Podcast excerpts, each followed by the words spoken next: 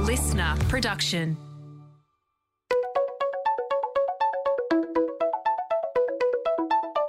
Hi, this is Paul McIntyre. Welcome to the MI3 audio edition. I've been a business journalist for 25 years covering the marketing, media, agency, and tech sectors. In this series, we talk to industry leaders about the global and local developments that you need to be across this week. Well, one of the perplexing themes in the media industry that is yet to resolve itself is two trends which seem entirely at odds with each other. On the one hand, we have this big mega trend for consolidation and scale being driven by industry for efficiency and simplification. And on the other, we see consumers driving a counterforce for niche and narrow content, which tends to find deeply engaged and sometimes passionate audiences. So, what does the outlook for independent and startup media innovators look like, particularly if they're eyeing in some part an advertising supported model. I've seen and heard critics aplenty bag legacy media for being old and slow, and that digital pure plays are the new superstars. Think BuzzFeed, Vice, Vox, and so on. Well, they really worked, didn't they? Yes, those pure plays built audiences, but they could not monetize effectively when relying on the ad industry and traditional ad supported models. So, what's going on in Australia among the crazies who are still having a go in media despite the ominous signs? Today, we have a bunch of them talking it through with Starcom's CEO, Nick Keenan, representing the consolidation and scale camp, or at least I think he does. He might, we, we may beg to differ in a minute. So let's bring this one on. Welcome, Kylie Merritt, former Sky News commercial boss who left to start the AusBiz channel with David Koch. Joining Kylie is Ben Sykes, commercial director at Car Expert, a new venture from the founders of Car Advice, who sold their business to Nine for circa $70 million before Nine binned the brand. Kate Watson is also with us from The Squiz, a daily newsletter and podcast for women, founded by Claire Kimball, a former Federal Coalition government advisor and corporate affairs head at Woolworths. The Squiz is backed by an investment fund led by ex Foxtel CEO Peter Tonagh. And finally, as I said, we have Nick Keenan, CEO of media agency Starcom, part of the giant French communications outfit Publicis Groupe. Now, thanks all for joining. I'm looking forward to this one. I'm going to ask you each uh, to outline your background and what led to the madness of starting uh, a media company in today's world when you know all the signs say maybe we shouldn't, and I'm myself included in that. So I'll go to uh, Kylie Merritt first. Welcome, Kylie. And the most recent uh, high-profile role, I guess, was uh, was Sky News. But tell us, what were you thinking when you did AusBiz? What happened? well, according to you, I'm both crazy and mad. So yes. who knows? Um, look, I've my background is business journalism. I've had a, a bunch of different roles um, as a, a reporter, a presenter, but then as my career progressed, um, I found I was enjoying being behind the camera far more. I did some stuff in digital, in production, um, and in commercial. And then, um, you know, I was the commercial director at Sky for a while. And then you left out of your intro. I, I, don't know whether you were trying to be kind that I was also the CEO of Your Money, um, which was a joint venture between Sky and Nine. that um, lasted about three and a half seconds, didn't it, Kylie? it's a little. It was just a touch longer than that. Um, but look, I guess you know, since I started, you know, I started in journalism. I think I did three years in in general news, and then you know, straight into finance and that's where I've always been, and it, it's what I love. I, I, love having that niche that you um, that you can cover properly and, and really well. Um, and you find it really interesting. It's it's I just find it far more engaging um, and enjoyable than just you know trying to do general news and be across everything. Um, we decided after that three and a half seconds of, of your money that um, there was there was still an opportunity that was on the table for um, a, a, business product, some kind of business television product. And so Your Money closed in May 2019. And sort of a, a few months after that, we, we started working properly on the, the concept of of AusBiz. And what is it, Kylie? What is, for those that don't know, what is AusBiz? I'm getting to that. Uh, so oh, sorry. I'm impatient, aren't I? So we, we launched, uh, we raised some capital. We launched on the 30th of March la- last year, obviously middle of pandemic. That was fun. So we're a business and finance streaming channel. We decided to take, you know, what is a sort of a traditional live rolling, you know, business channel like your CNBC or your Bloomberg or whatever and, and do it purely as a streaming offering, which um, you know, purely from a monetary point of view, takes a, a, lot of the the expense out of doing it in the traditional way. Um, so we have 16 people. Um, we're based at Barangaroo. We do eight hours a day live. Um, so that's about 60 interviews a day, and um, we make about two thirds of those available as VOD, plus some about four specific shows that we do.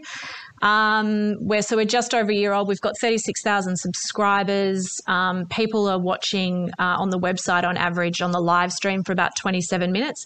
Um, but we're also available on Seven Plus and Samsung TV, and that um, the view time there is much higher. It's about 41 minutes um, you know, obviously it's a, it's a TV product.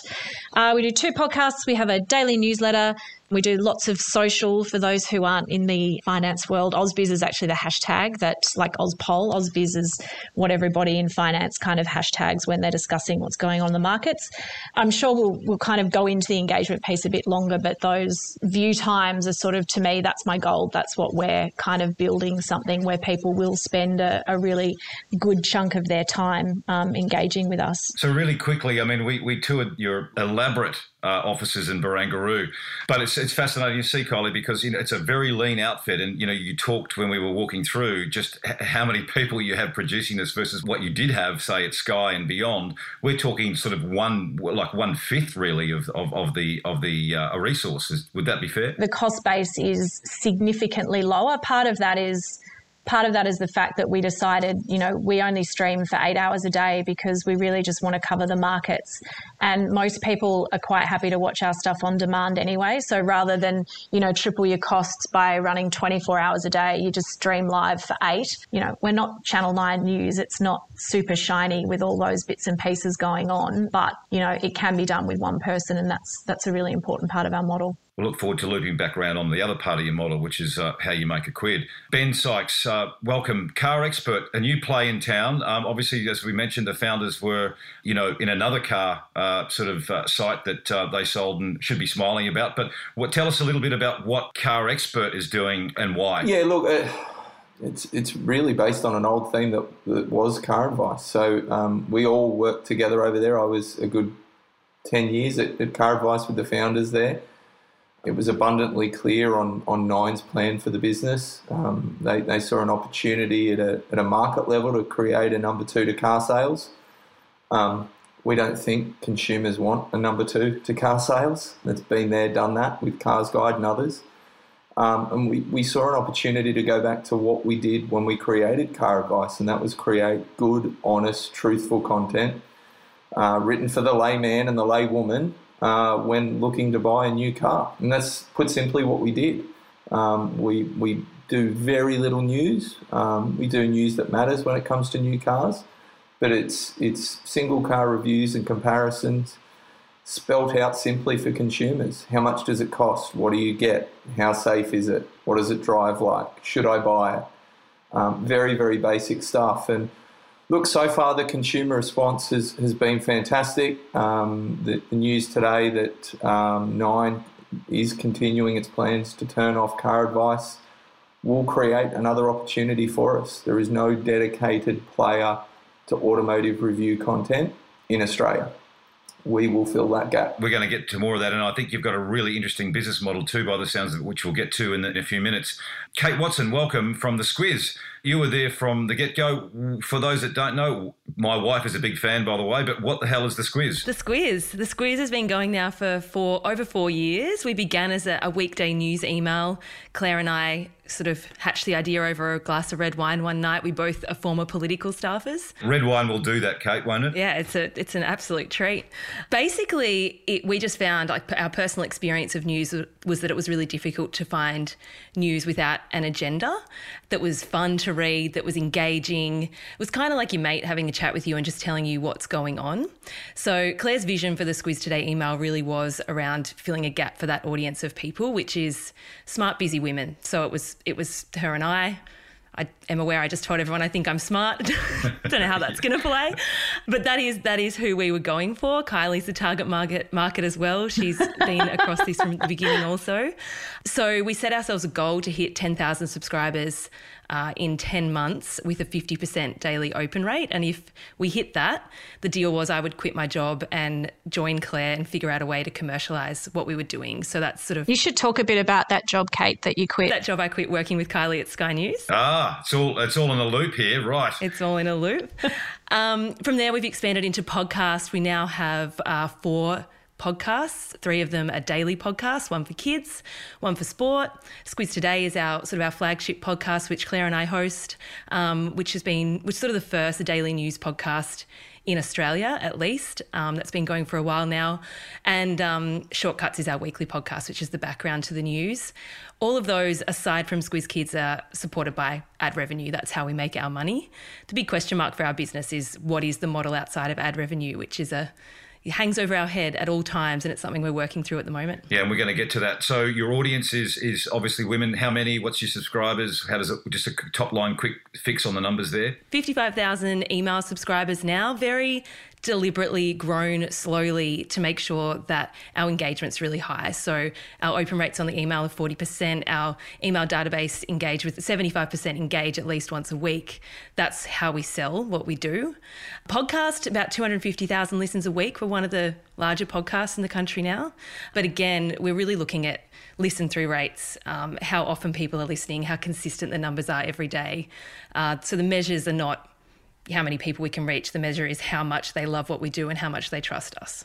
Got it. So let's now loop back around to all of you quickly on the business model uh, before we get uh, Mr. Keenan in to uh, spouse on his, his observations on the market. So, Kylie, to you, um, in terms of your business model, how are you monetizing? And tell us a little bit uh, about how, how you're monetizing uh, the ad market, media agencies, advertisers, partners. What's what's worked, what hasn't? Give us it in a in a you know exec summary. Okay, a really short. So so we currently have three revenue streams, and there are sort of two more on the horizon. But um, the the three main ones are what we call content sales. So, of those 60 interviews that we do a day, um, a portion of those people will purchase them afterwards to use for their own. Like these are people think about stockbrokers, fund managers, um, advisors. They will take those interviews, uh, will turn them around, give them to them within 60 minutes usually, um, and they will then send them. Often they'll put them on their LinkedIn, but a lot of the time they use them for sort of comms um, with their clients. Um, and I should say, again, I, you know, we talked about this the other day, Paul. This is a this is a hill that I will die on. Um, we could get a really big sugar hit if we turn this channel into a place where people could pay to come on and we'd sell them that content. Um, we don't do that. We don't do any paid editorial whatsoever. You, you cannot pay to come on. So all of that kind of content sales piece happens um, after the fact, and the people who actually book all the guests have no idea who buys them and, and who doesn't. So I'm, i just always want to be really clear about that. Yeah, well, can I say you're, you're much purer than I am? Sorry, Kylie, but keep going. That's what happens. I'm, I'm, I'm, a journo. I can't help myself. Um, uh, the other ways, so we have, when we built the studio here, we actually built two. So um, our second revenue stream is uh, production. We do a lot of sort of virtual investor events, investor road shows, um, webinars for really only people in finance. We don't sort of spruik our wares outside our our, niche.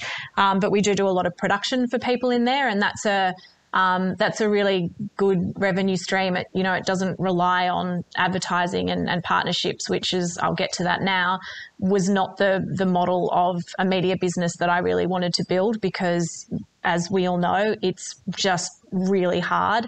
And I knew we were going to be small and lean, and I wasn't going to have a sales team who could be, you know, running around answering media briefs, you know, all day, every day. So we do have um, an advertising and partnerships revenue line and it's it's actually to be honest a lot bigger than I thought it would be.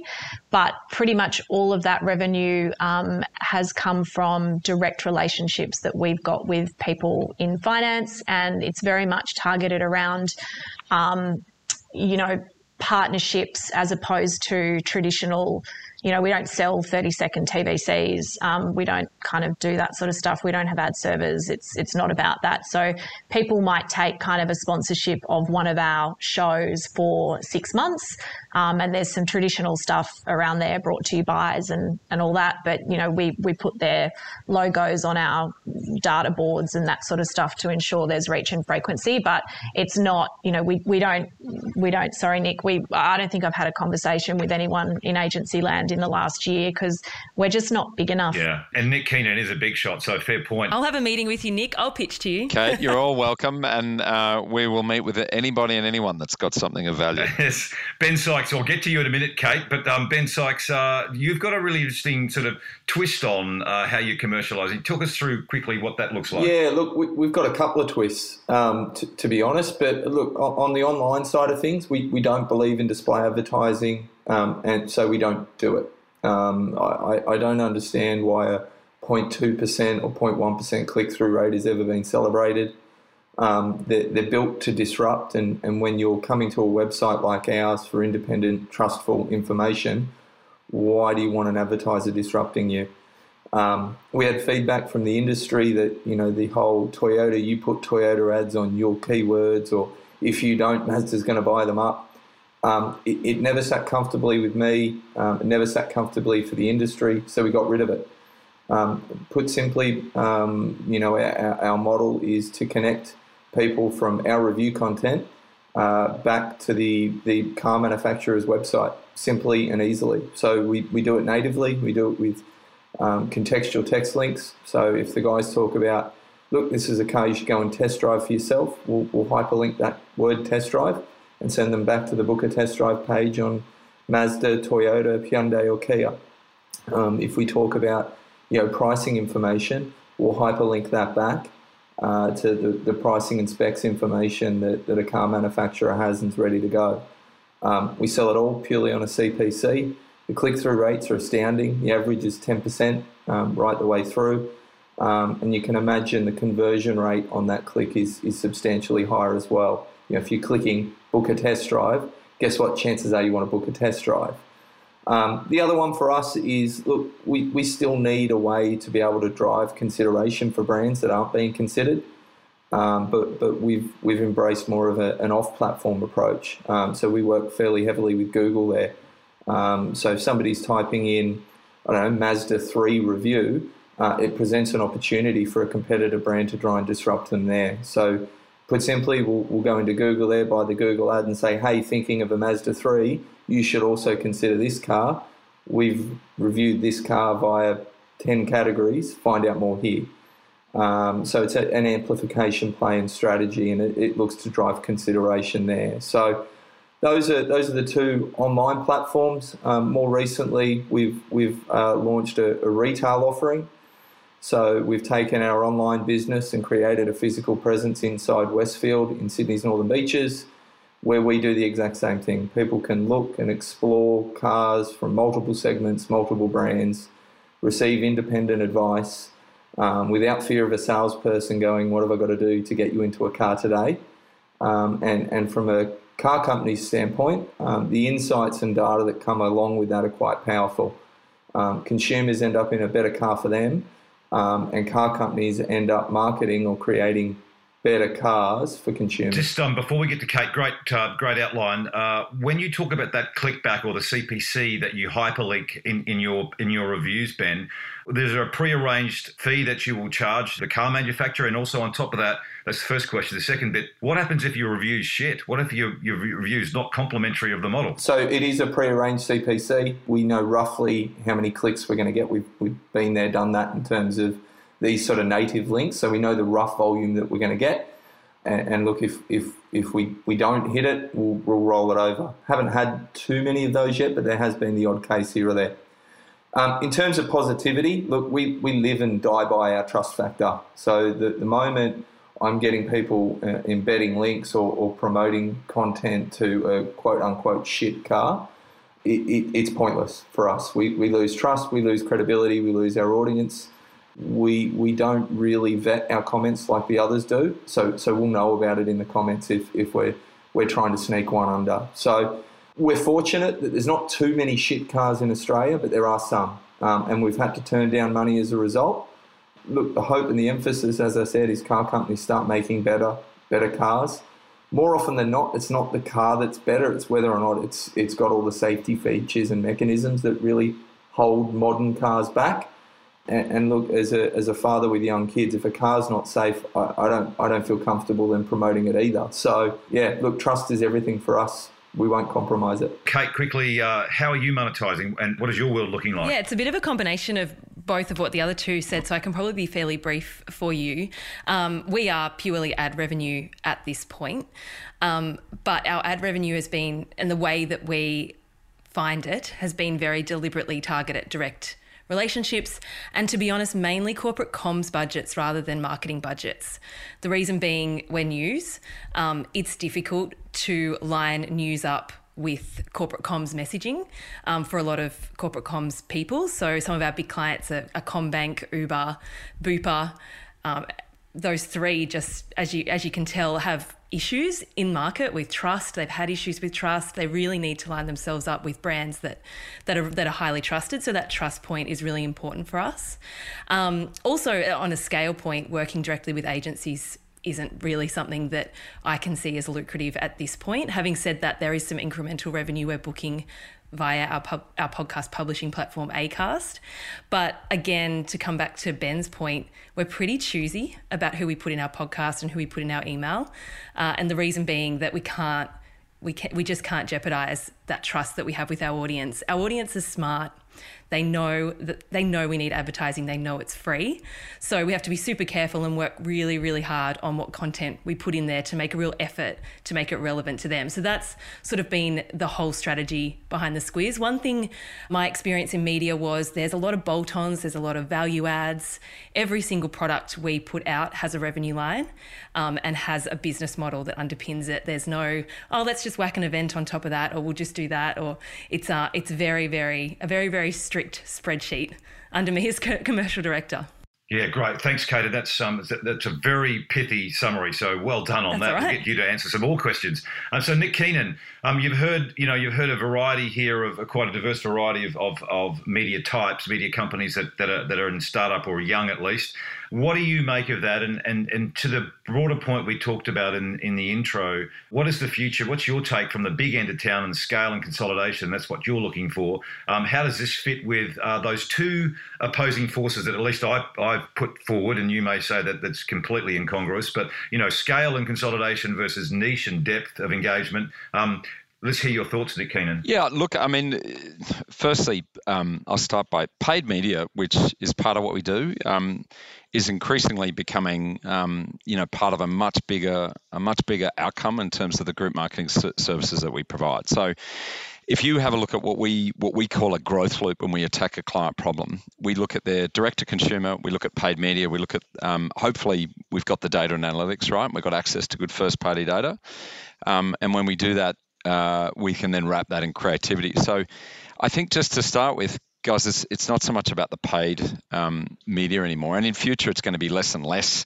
about that. It's it's that's an important part when we think we need to, you know, top up that really transactional conversion bottom of the funnel and I think Ben mentioned, you know, whether it's buying keywords and overlaying, or, or we're not into really interested in tricking someone to go, um, you know, into a particular client that's not really interested, because we're more interested in mapping out the customer journey and that whole CX and linking that with their business operations, so that there's no cognitive dissonance between what our client is advertising and the experience that they're getting when they come into that ecosystem, right? So, um, it's paid media is a is a, obviously a, a core part of what we do, but but it is more about linking that um, paid and transactable media to the platforms that are that are that are um, you know processing the information and engaging with the customers in their direct to consumer platform. So um, you know uh, a lot of the work that we've done recently is how do we take the paid media? Where what role does it play when we're building their dmp when we're accessing their cdp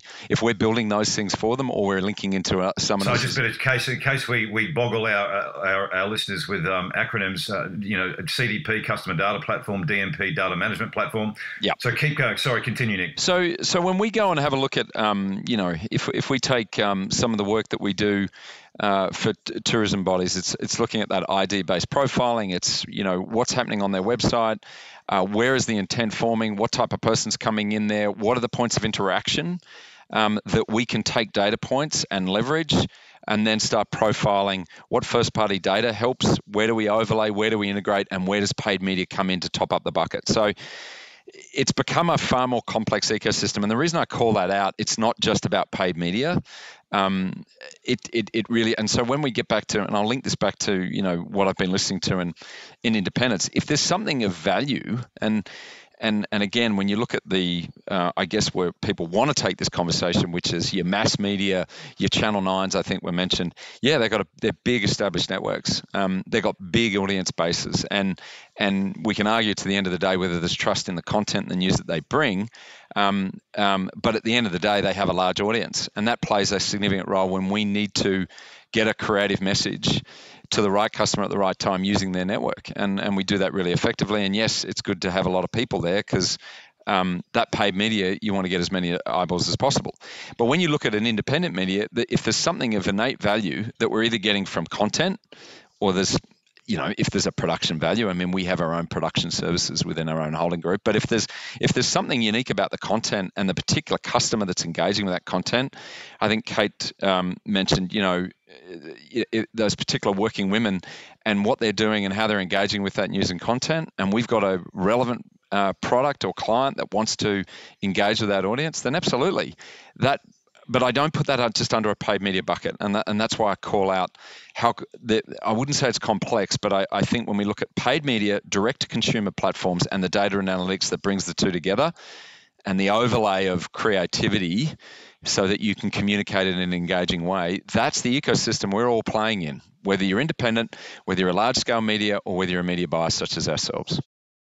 So, two questions there, Nick. One is that you're right, uh, you know, paid media is a component of what you're doing now, but it's still a $15 billion, circa $15 billion sector, right? There's still a lot of money ploughing into that. So, as much as it may be part of what, what you're doing now, it's still it's still a significant bit of money that floats around the market to be tapped. That's the first question, our uh, first point. But I guess the, the, the if I'm hearing you right, the opportunity possibly here for uh, indies is the same as any other media company is how do they loop into that that customer journey that you're trying to map and, and, whether it be paid media or data or engage somewhere in the journey you're suggesting that there's an opportunity there. Um, i think you're suggesting that nick but if you are the question then is do they really uh, have you got the wherewithal and does big the big blue chips have the wherewithal to want to deal with multiple little smaller players like like we're talking here? Yes and no, and, and, and I'm not trying to sit on the fence, but let me do the yes first. Yes, because what you're talking about is premium content or a premium audience because it's it's niched, it's highly engaged,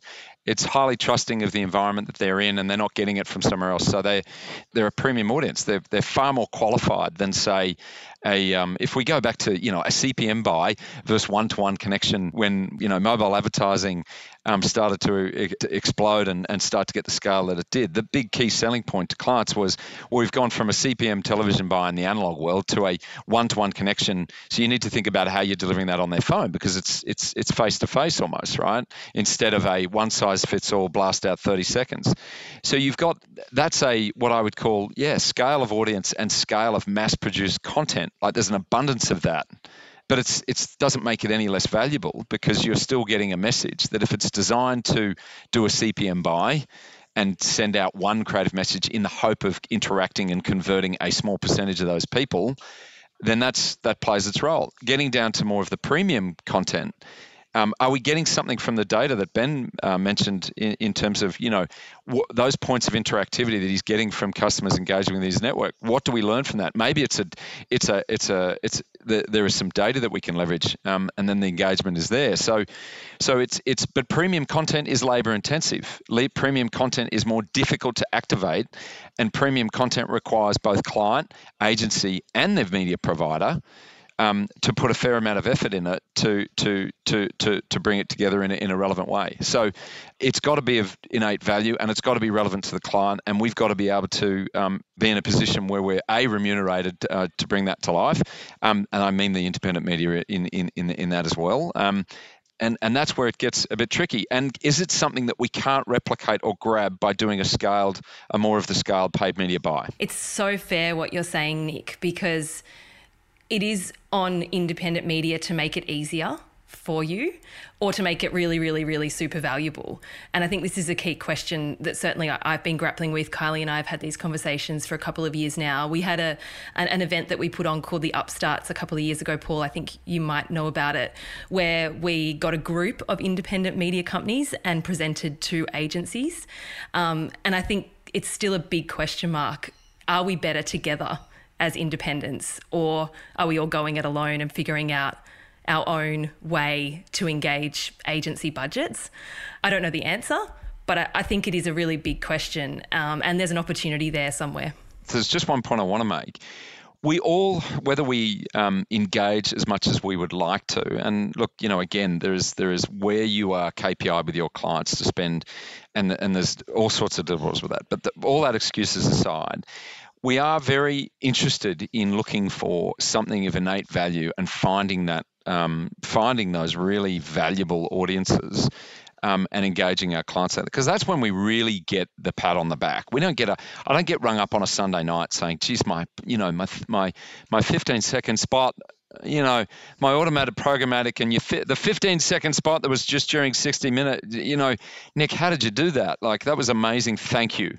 Um, no one ever rings up and says, but when we get something really of innate value in a in a unique um, in a in, that's something that's got really really innate value from something that isn't being leveraged as, as part of the, the normal way that we're that we're building media communications or that creative messaging and, and, and that ecosystem I mentioned before. When we do something really special, that's when um, we get a stronger relationship with our clients. So we are always looking for it we often will go down the path of exploring it and finding that it just it's not going to work because of a variety of reasons. But when it does that's when you know the magic happens. And and so we are we, we do have a uh, we have a policy internally where we try to meet with and and um, you know an independent uh, uh, media provider relevant to our client at least on a on a monthly basis with the, with those teams. Whether whether we we get that right every month um, I, I certainly haven't audited it but but that is the intent so that we can find those those special moments and the magic that we can create to a campaign. We, we are KPI'd in many respects to try and find that 10%,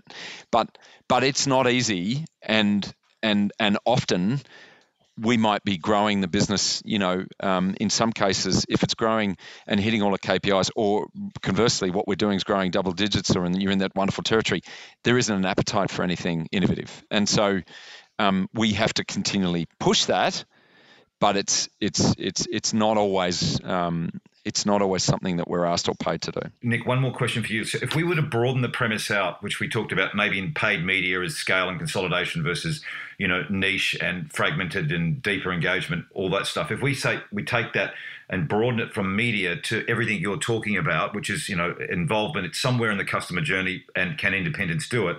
It still begs the question though, can indies get find the scale to, to, to, to meet what you're looking for, even if it's beyond paid media to the journey, because this is the dilemma that I think still faces. Still a resource issue for them. And if it's just talking about paid media and sales teams, now suddenly you've got to have a, a data stack or a tech stack that's going to spit out the data that you guys need to find the little magic happening. So can it still, and I'm going to ask all the panelists that too, but Nick, is is, is it, does it hold? Well, I think I think the wonderful thing about a lot of the marketing tech now is it's making it far easier for an independent to get scale of audience. And when you look at and you add that and disseminate that through or distribute that through the various different social platforms, um, you're getting your, your, your distribution of content. If if you go analog age versus what we're in today, I mean, there's never been a better time to be an independent to try and propagate your content and find the right audience and get in front of them. I mean, I I, I just so and and the tech is getting better at its points of integration. It's getting far easier to, whereas if I even go back two or three years ago, everyone was buying every black box on the market. And of course, none of it was, it was, it was just making things harder and harder and harder to, to, to integrate and link together, particularly when you're looking at a, a, type of audience and you're getting down to that depending on how detailed you go with that demographic profile, profiling and the different types of creative formats you're using um, this, that complexity still exists but it is getting easier i'm not sure a collective bargaining um, here's a collective audience because what we're really your value is your niched audience and how and how engaged they are. And, and we're not looking for scale. If um, in, in in that scenario. Um, I think collective bargaining, where I read country newspapers coming together to negotiate with Facebook and Google, different story altogether, right? Because it's it's a collective bargaining commercial outcome that if that content pops up, they get paid. But but from a from a, a media buyer's got to look at it from the lens of his client. They've got to look at the CX journey that, that that advertising is is is is is promoting, and the points of interactivity with their customer base, and where does that then go through into their own ecosystem, those direct to consumer platforms, and is that business experience integrated so you're not creating that cognitive dissonance where the customer goes, hang on, I thought that company stood for this. I thought their experience was that, and my own experience is is completely the opposite, right? because that will that that complaint will get scale. And so I guess where the challenge for us is we are so far down the path of integrating paid media with their direct to consumer platforms that then we're being asked to bring in and look and focus on independence. We've got to find where they fit within that. Kylie Merritt, got any thoughts there? Yeah, I guess for me, like I, I feel like the disconnect is more around you know the the process. So um, you know, when you know when I was at Sky and we do a lot of work with MCN, um, and and there's this there's this process that you all would know very well. You know, the the the media agency gets a brief from the client, they turn it into or a budget from the client for a specific. Um, a specific campaign, they turn it into a brief. You know, it goes out to everybody, um, generally with 48 hours to respond.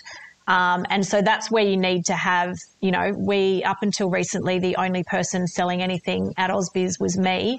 Um, as well as everything else. So, you know, you do need to have scale in a media business to be able to be responding to those briefs. Um, in a timely manner, trying to think of something that's you know clever and, and adds value. Kylie, I'll challenge. I'll challenge the forty-eight hours. I, I, very rarely see a forty unless it's a tactical drop of money that's already built in an annualized campaign or a three or six. That is that is such a cliched agency you've got 48 hours to respond and we pick and choose i just i'm sorry that that is not how we work nick no nick you, you're right in that more often than not it doesn't happen, but I, I, I, it, it still happens. It still happens, and it might not be 48 anymore. It might be 72. Your your agency and your, your entire group are, are, are pretty good, but it does happen, and more often than not, you're right. It's tactical. I think the area that independents need to grow on, and Nick's exactly right. It's not coming together and trying to sell universal engagement it's coming together and trying to figure out the technology that helps agencies better understand what we do. But should we all be on one platform that would make it easier for us to Yeah. And to be clear, that's what I was that's what I was getting at. I'm not I'm not suggesting you're going to buy one big bulk of stuff across. Nielsen yeah. and IAB do us no favors. There, there is nothing there that allows us to to measure engagement effectively, nothing that allows Nick and his teams to be able to go I can go reach over here, but these guys have got like an average page duration of 12 minutes on my content. Um, I'm going to go over there. There's there's nothing there that does that, and it's all good and well me reporting Google Analytics back to Nick's team at the end of every month, going, you know what, I, I got the Jeep Gladiator 15 minutes with every single person that read it. That's a great story, but how do I back that up? That's all my stuff. I need Nick and I need Nick's clients to be able to see that um, and if there's a way in which independents can come together um, and go, look, we do have an engaged audience, let's come together and figure out a way that allows agencies to be able to see it better and buy it better, then, then I think we're off to the races. I've, I've been fortunate, I'm, I'm an independent, I'm a niche, but I'm not small. Um, you know, there's only a million people that buy a new car every year, and in market they're three months. So half a million is a big audience in, in new car. Anything more is wastage. Um, so, so I'm fairly fortunate and I'm an outlier. But even still, I, I, I get car companies really strong average page duration, but it doesn't fit into a box of of agencies to report it, or, or marketing managers at, at, at, car companies either. It's it's my it's my data, it's my site, it's my Google Analytics. And unless I open Pandora's box and go, well, you can just have access to it, there's, there's no way to communicate that. And that's where I think we're left out is, is people like IAB, people like Nielsen, Similarweb try, but uh, again, I, I, I question their, their data and insights more often than not. I think if there was a way in which we could come together to help each other, not to sell, but to communicate, then then I think we're all better off. To open the door, yeah, and I think um, I think that's a that is the point. Like, how do we how do we knock down the door? Because the exciting thing is, all of us, like all three of us sitting here, have invested heavily in making sure we have great data and we have all the information that we can prove to you means our audience is strong and engaged. And I mean, we at the Squiz have worked so hard to be best in market on reporting and we survey our audience we ask them how they felt about our advertisers we ask them all of that stuff is being done. It's just how do we present it in a way that makes it compelling enough that you go you're on our books we're going to you know this is this is how we will work with you. Yeah because it's not lined up against other people doing the same stuff with Nielsen and IAB and I think just just where I was going sorry with with that sorry um the 48 hours, 72 hours, whatever it is. I mean, I haven't, to be honest, I haven't been in the, you know, I haven't been getting briefs for a couple of years. So maybe it's, maybe it has. Your Nick suddenly you know, got better. Gotten better. Yeah. um, but no, where I was going with that whole story was so the way we sell is, is not, not by sort of getting a brief and then almost trying to, you know, shove our content into, well, we've got this stuff that would fit that, is what's worked really well for us is, you know, we let our people who are experts at um, creating content in this, you know, quite niche place, but we do it well. Um, we come up with concepts for shows and programming, and then something will come along and we'll go, oh wow, like that would be perfect for X. And we know it's perfect for X because we know our market so well. Like it's it's all we do. We just do finance. We're talking to these people day in day out. They're in our office all the time. You know, we know what their pain points are. We know who they're trying to reach. All of that stuff. We know them.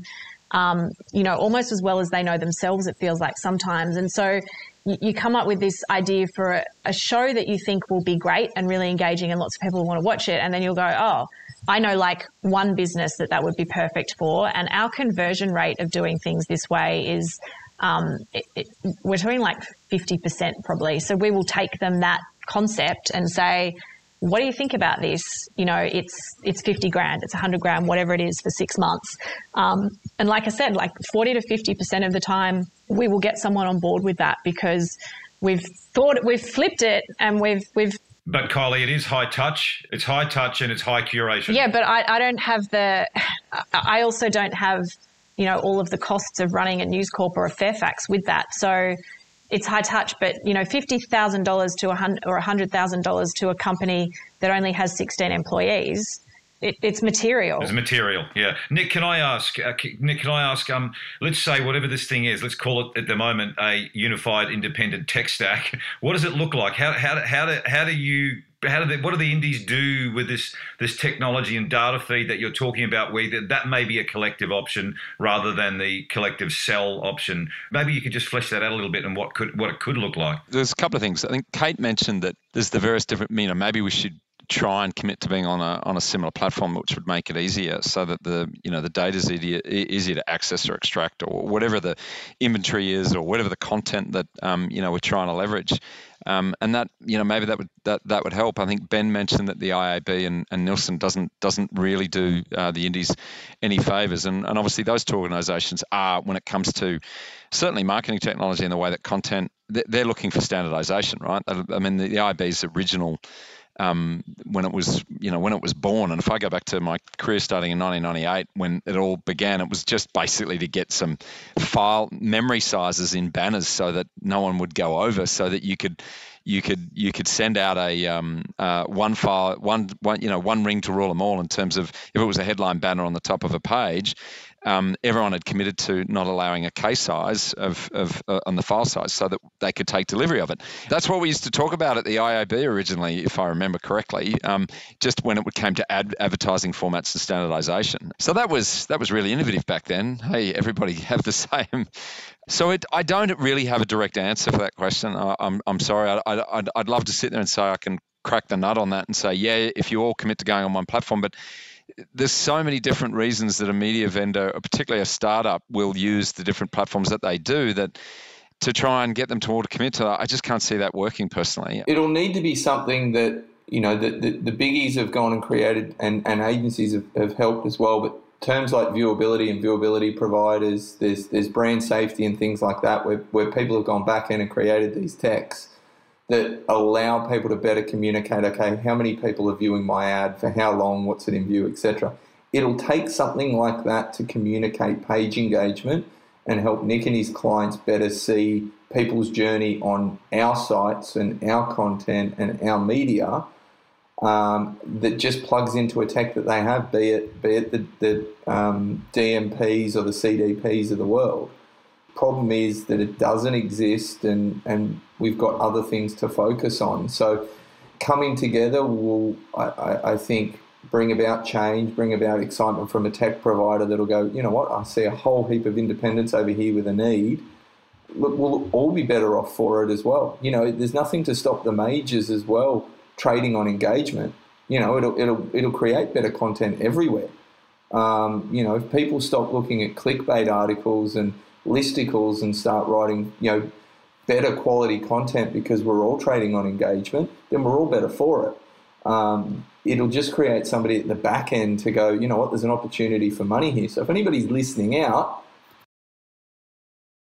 I'm thinking, Ben, this might be your next venture. Ah, uh, no. We're going to have to wrap this up, but I'm going to give you guys uh, one minute each just to go, uh, starting with Nick, about the the outlook or the sentiment you have for, for indies? Is it is it bleak? Is it a little bit less bleak than I like to portray? And where is the upside? You've got one minute each. Nick, starting with you. You know, at the big end of town. Okay, and I'm not trying to be deliberately optimistic and tell people what they want to hear. I think indies, if we look at it in a in a particularly the COVID environment and the recovering COVID environment, we have become more parochial um, as as um, state by state, community, council by council and why that's important. And then when we look at that's before we even get into the, the levels of diversity that is spread across um, society, the societal change that we're dealing with, all the various different movements from Black Lives Matter to gender diversity um, to you know Native Indigenous people uh, of Australia. There are so many wonderful um, areas of parochialism that are popping up where people are wanting to engage, and and the and the mass media is going to find that difficult to cater for those individual groups, and that's why independents pop up and they find their niche, whether it's in automotive for Ben and it's a more engaged automotive platform, or whether it's you know the work that you know Squizify are doing. Um, th- there there is a there is a big future for independents if they can you know get to a certain level of scale, but it doesn't have to be you know what we when we what we define scale as because I think scale is being redefined, and I think um, um, there there is a there is a there is a uh, a milestone that needs to be reached of a certain level of size, but that varies depending on the type of audience uh, the type of content that they're bringing and, and how easy it is to to to, to engage with that audience. Ben Sykes, uh, one minute. I think Nick got three there. I'm fully optimistic, um, but it, it's not necessarily about being independent or not. I, am not too fussed about that. For me, it's it's a it's about quality content and trustful content, and people are increasingly looking for trustworthy content because it's harder and harder to find. Um, so as long as that's still the case, as long as you write quality content um, people will find it. Um, we just have to be innovative as to, to, you know, how we stay alive, how we grow our audience, and, and how we grow our commercial base. Kate Watson? Same, of course, always optimistic. Um, I think from an audience point of view, Nick and, and Ben, I mean, there's absolutely no doubt the audience is there for independent media. Commercially, I'm optimistic too. I mean, we're running a business, we've got six people, a couple of others that are part time. Like, this is working. Um, the way we're doing it is working. The question, the big question mark is is how we innovate and where it goes now. I'm not just optimistic; it's actually proving that it that it works. How far do you want to scale up, Kylie Merritt? Good question. well, take over the world. Um, look, I think I mean one of the interesting things for us and why we're optimistic is you know it, it's niche, so there is only a you know certain number of people in Australia who would be interested in the kind of content that we're doing. Um, you know, when we launched, we thought it was around 800,000. It's probably more now. We launched it weirdly in the middle of a pandemic. We launched at the best possible time for business and finance content because financial markets have just gone mad. Um, but you know there is a cap there. When we're not we're not silly about that. You know if we if we got to hundred if we got to hundred thousand subscribers and kind of you know, at least half of them were engaging very regularly, then this is very easily uh, a profitable business. Um, what we've invested in is kind of some of the cool stuff, and you know, we're, we're doing a lot more work on the product side at the moment. And once you get that tech stack right, to replicate that, you know, whether it be in another market or another vertical, um, you know, two thirds of the cost of doing it the first time are gone. And so that's where I'm I'm kind of excited about taking it. But I am, you know, also just commercially for, for right here, right now, um, very optimistic because, like Kate, the same as these guys, what we're doing is working. It's it's quite different. It's new models, and and because we're small and we're really nimble, if we have an idea about something, um, it's you know, there's no working groups and PowerPoint presentations. We just do it. And, you know, nine times out of 10 it works. And if it doesn't, we haven't spent any time or resource on it. We just stopped doing it. Well, Kylie, great points, but you also got three minutes, so that's unfair to the other two panelists. Um, Nick Keenan, um, great perspectives and, and really, really uh, shed some light for me on it. So thanks for your thanks for your uh, time and perspective on that. And to uh, Ben Sykes, Kate Watson, and Kylie Merritt, uh, really interesting conversation. I think you know started started some more discussion there. So thanks for joining and um, stay tuned. We'll be back, I assume. Thanks, guys. Thanks, Paul. Thanks, Paul. MI3 Audio Edition was presented by Paul McIntyre, that's moi. Producer Nick Slater, music by Matt Dwyer. For more episodes, go to podcast1.com.au or search MI3 Audio Edition on Apple Podcasts and hit the subscribe button. Listener.